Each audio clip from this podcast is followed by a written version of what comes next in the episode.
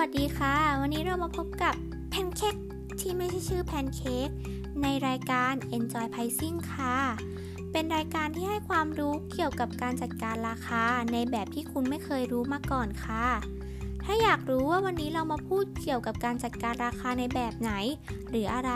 ก็ไปฟังกันได้เลยค่ะ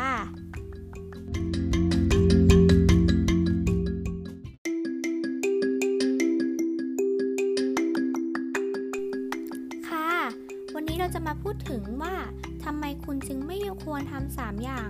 ในการคิดราคาสินค้า เมื่อต้องการให้ผู้ซื้อยอมรอต่อคิวกันค่ะ แต่ก่อนอื่นที่เราจะไปฟังนะคะ คุณเคยสงสัยกันไหมคะว่าทำไมคนถึงยอมรอต่อคิวนานๆ เพื่อรอซื้อของทั้งๆทที่มีร้านอื่นอีกเยอะแยะมากมายค่ะ ที่ขายสินค้าคล้ายๆกัน หรือสินค้าเหมือนกันค่ะอืมใช่ค่ะอาจจะเป็นเพราะว่าของสิ่งนั้นหรือของในร้านนั้น มีกลยุทธ์ให้หน่าดึงดูดใจค่ะ และราคาดีนั่นเอง อ้าว แล้วสิ่งไหนบ้างล่ะ ที่ไม่ควรทำถ้าอยากรู้นะคะ เราจะพาคุณไปรู้จักกับว่าทำไมคุณจึงไม่ควรทำสามอย่าง ในการคิดราคา เมื่อต้องการให้ผู้ซื้อยอมรอต่อคิวกันค่ะ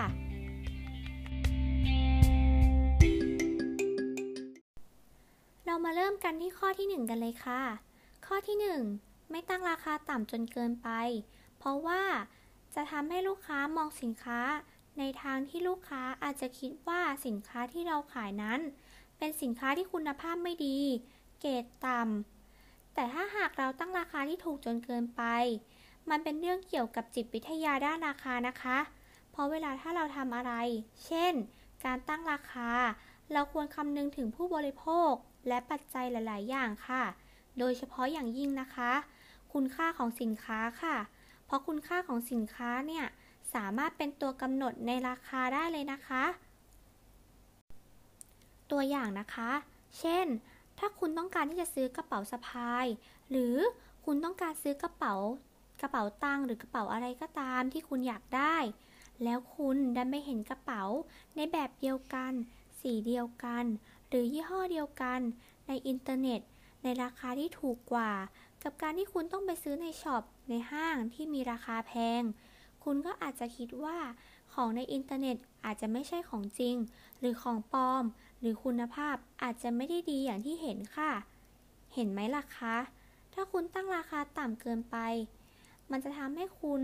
นั้นไม่คุ้มทุนนะคะ เพราะสินค้าบางอย่างมันสามารถขายในราคาที่ได้กำไรมากกว่านี้อีกค่ะ ค่ะ ตอนนี้เราก็จบกันไปกันแล้วกับข้อที่ 1 แล้วนะคะ เราจะมาต่อกันข้อที่ 2 ในช่วงที่ 2 กันเลยค่ะ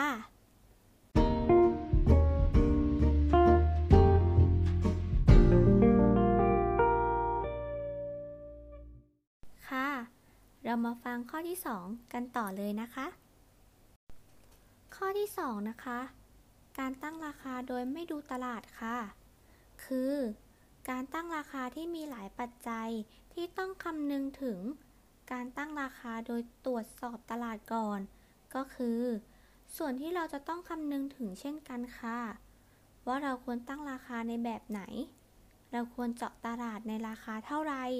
ถึงจะคุ้มในสินค้าของเราค่ะ ตัวอย่าง เช่น ถ้าคุณทำธุรกิจเกี่ยวกับร้านอาหาร แล้วคุณต้องการเปิดตัว เมนูอาหารใหม่ คุณอาจจะต้องตั้งราคา เป็นในแบบโปรโมชั่นไปก่อนค่ะ เพื่อที่คุณจะได้เจาะตลาด โดยใช้ราคาเป็นตัวการเจาะตลาดค่ะ จากที่กล่าวไปใน 2 ข้อที่ผ่านมา ข้อถัดไปนี้ก็ถือว่าเป็นข้อที่สำคัญอีกข้อหนึ่งเลยนะคะ เราจะมาต่อในข้อสุดท้ายในช่วงถัดไปกันเลยค่ะค่ะ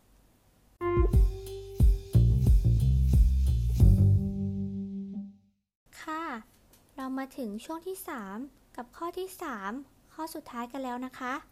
ข้อที่ 3 ของเราคือ การตั้งราคาโดยไม่ดูคู่แข่ง คือ ถ้าการที่เราตั้งราคาโดยไม่ดูคู่แข่งเลย ก็อาจจะทำให้คุณเสียเปรียบ และขาดทุนได้นะคะเพราะถ้าเราไม่ดูราคาคู่แข่งเลย เรามัวแต่คิดว่าจะตั้งราคาอะไรก็ได้ตตามใจของเรา เราก็อาจจะทำให้สินค้าของเรา หรือกิจการของเรา เจ๊งไม่เป็นท่าเลยนะคะ ตัวอย่าง เช่น ถ้าสมมติคุณเปิดร้านอาหารปิ้งย่าง ชาบู ใหม่ระแวกที่มีร้านอาหารเดิมๆอยู่แล้ว หรือว่า คุณเปิดร้านที่ระแวกแถวนั้น เปิดร้านคล้ายๆกับคุณ แล้วคุณก็ดันตั้นราคาตามใจตัวเอง โดยไม่คำนึงถึงคู่แข่งเลย อาจจะทำให้กิจการของคุณ หรือธุรกิจของคุณ มีความขาดทุน และมีการปิดตัวลงได้ค่ะ ในที่สุดแล้วนะคะ ถ้าคุณตั้งราคาที่คำนึงถึงคู่แข่ง คุณอาจจะทำให้คุณ มีลูกค้าหันมาสนใจร้านคุณ มากเพิ่มขึ้นกว่าร้านคู่แข่งก็เป็นได้นะคะ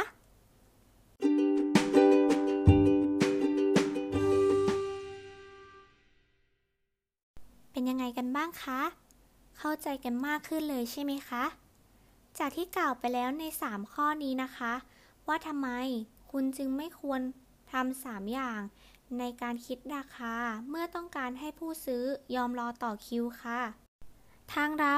ก็ยังมีความรู้อีกมากมาย ที่คุณอยากรู้เกี่ยวกับการจัดการราคา หรือการตั้งราคาในตอนต่อไปอีกแน่นอนนะคะ ถ้าหากใครสนใจนะคะ ที่อยากจะรู้ข้อมูลเกี่ยวกับการจัดการราคาเพิ่มเติม ก็อย่าลืมไปกดติดตามพอดแคสต์ของเรา Enjoy Pricing กดติดตามช่อง YouTube Enjoy Pricing กดติดตาม TikTok Enjoy Pricing และอย่าลืมกดไลค์แฟนเพจของ Enjoy Pricing ของเราด้วยนะคะ ช่อง Enjoy Pricing ของเราจะไม่ทำให้คุณผิดหวังอย่างแน่นอนค่ะ วันนี้ดีเจแพนเค้ก